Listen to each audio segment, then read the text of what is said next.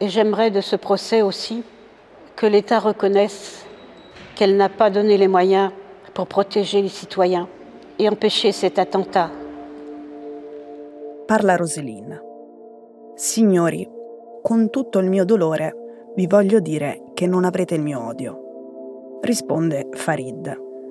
E lei ha il mio amore. Glielo dico guardandola negli occhi.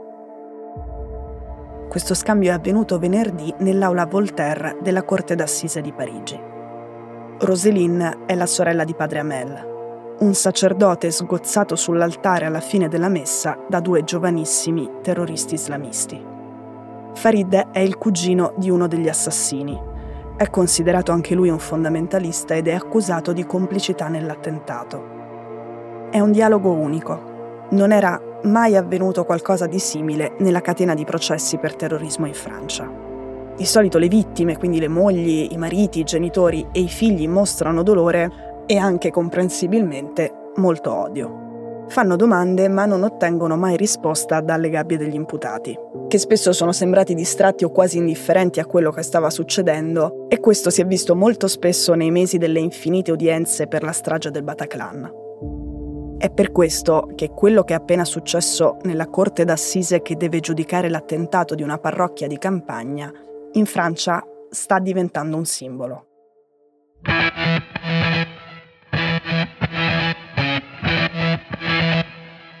Sono Cecilia Sala e questo è Stories, un podcast di Cora Media che vi racconta una storia dal mondo ogni giorno.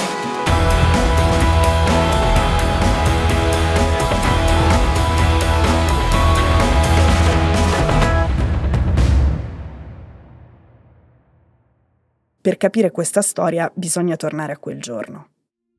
Immaginate una chiesa, né piccola né grande, che ha per facciata una torre quadrata un po' tozza, pietra bianca, tetti a punta, nessuna decorazione esterna. Siamo a Saint-Étienne, una cittadina di 28.000 abitanti in Normandia, dipartimento della Senna Marittima. È il nord della Francia. Siamo a una trentina di chilometri dalle spiagge dello sbarco, quelle dove all'alba del 6 giugno 1944 migliaia di soldati alleati hanno attraversato la Manica per liberare la Francia e l'Europa dal nazismo. La chiesa parrocchiale dedicata proprio a Saint-Étienne ha una sola navata, le pareti spoglie, nessun tesoro artistico. Solo un'antica statua di legno scolpito e dipinto che raffigura Sant'Anna. Et puis Daesh euh, qui frappe à nouveau la France. Deux hommes ont attaqué une église, une attaque revendiquée par l'organisation djihadiste. Un prêtre de 86 ans a été égorgé.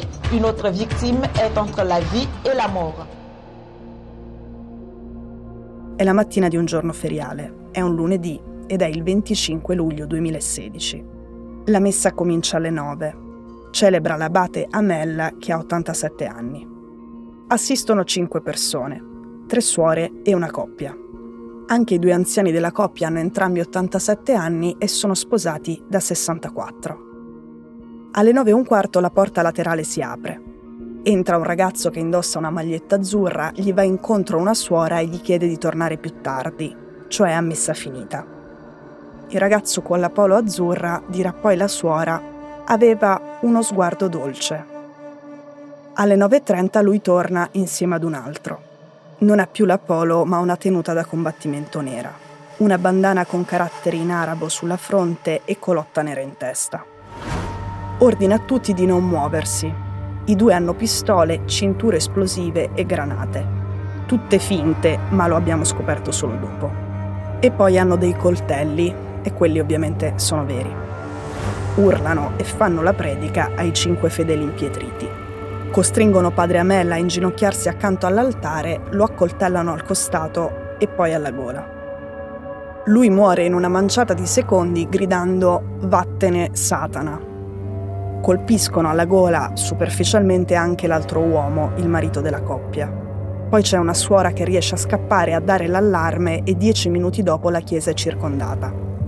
I due terroristi si chiudono dentro con gli ostaggi, ma la polizia li neutralizza, cioè li uccide. Hanno entrambi 19 anni e sono nati in Francia. Sono di origine algerina. Loro avevano tre anni l'11 settembre, volevano andare a combattere in Siria, ma alla fine hanno fatto la loro jihad in una chiesa di campagna assaltando dei vecchietti in preghiera. A Parigi la settimana scorsa si è aperto il processo. Hanno deposto la sorella dell'abate, Roseline, e l'altro uomo che era stato ferito, che adesso ha 92 anni ed è rimasto vedovo. Lui ha detto di considerare una missione spirituale la sua deposizione al processo e ha ricostruito lucidamente con voce ferma quei dieci minuti di terrore. Hanno preso padre Amel, l'hanno messo in ginocchio e una volta pugnalato l'hanno trascinato per terra. Lui si è difeso come ha potuto, ma poi ha cominciato a vomitare sangue. A quel punto hanno preso me. Mi hanno gridato, ora tocca a te, e io gli ho risposto, cosa volete fare? Uccidere vostro nonno? Mi hanno pugnalato alla gola e alla schiena, quattro volte. Ma mi sentivo vivo. Allora mi sono detto non muoverti, se no ti finiscono. In quel momento si provano strane sensazioni. Lui non ha visto l'assalto dei poliziotti, ricorda solo il gran rumore della porta sfondata e i terroristi che urlano Allah Akbar prima di venire uccisi. Lui a quel punto interrompe il suo racconto in corte d'assise e recita una preghiera e i laicissimi cronisti francesi hanno commentato che quell'Ave Maria non è stata recitata senza ostentazione e senza intenzioni di proselitismo. Lui è sopravvissuto grazie a due operazioni e cinque trasfusioni. A un certo punto ricorda la telefonata del Presidente della Repubblica François Hollande. Dice, gli ho tirato su il morale. Gli ho detto che ero contento di essere al mio posto anziché al suo, perché lui doveva prendere tante decisioni difficili. Roselina Mell, la sorella di padre Jacques, ha raccontato il suo incontro con la madre di uno dei terroristi, che era nato e cresciuto a due chilometri dalla chiesa. Le ho detto che Dio ci aveva condotte l'una e l'altra sulla stessa strada e che le nostre famiglie erano così simili Veniamo dalla stessa zona, entrambi abbiamo i papà che fanno i trasportatori e abbiamo lo stesso numero di figli. Poi Roselyn si è rivolta al box degli imputati, dove ci sono tre ragazzi accusati di essere militanti del fondamentalismo islamista e complici dei terroristi. Guardandoli in faccia, Roselyn appunto ha detto: Signori, con tutto il dolore che tuttora provo insieme alla mia famiglia, voglio dirvi che non avrete il mio odio. Mio fratello ha subito questo massacro e noi camminiamo verso giorni felici che non vengono nemmeno sfiorati dall'odio. Non provare nemmeno un'oncia di odio è la grazia che ho avuto da Dio. A questo punto Farid Khalil, cugino del terrorista Abdel Malik Petitjean, chiede la parola. Si dice scosso dalle due testimonianze che ha appena sentito, quella dell'uomo che era stato ferito e della sorella del prete. Trovo ammirevole quello che qui avete detto, Sappiate che avete il mio amore e ve lo dico guardandovi negli occhi. Roselyn replica. Confesso di avere ancora qualche dubbio sulla sincerità delle sue parole, ma mi hanno fatto molto bene. L'ultima parola è di Farid. Capisco le sue riserve e lo accetto.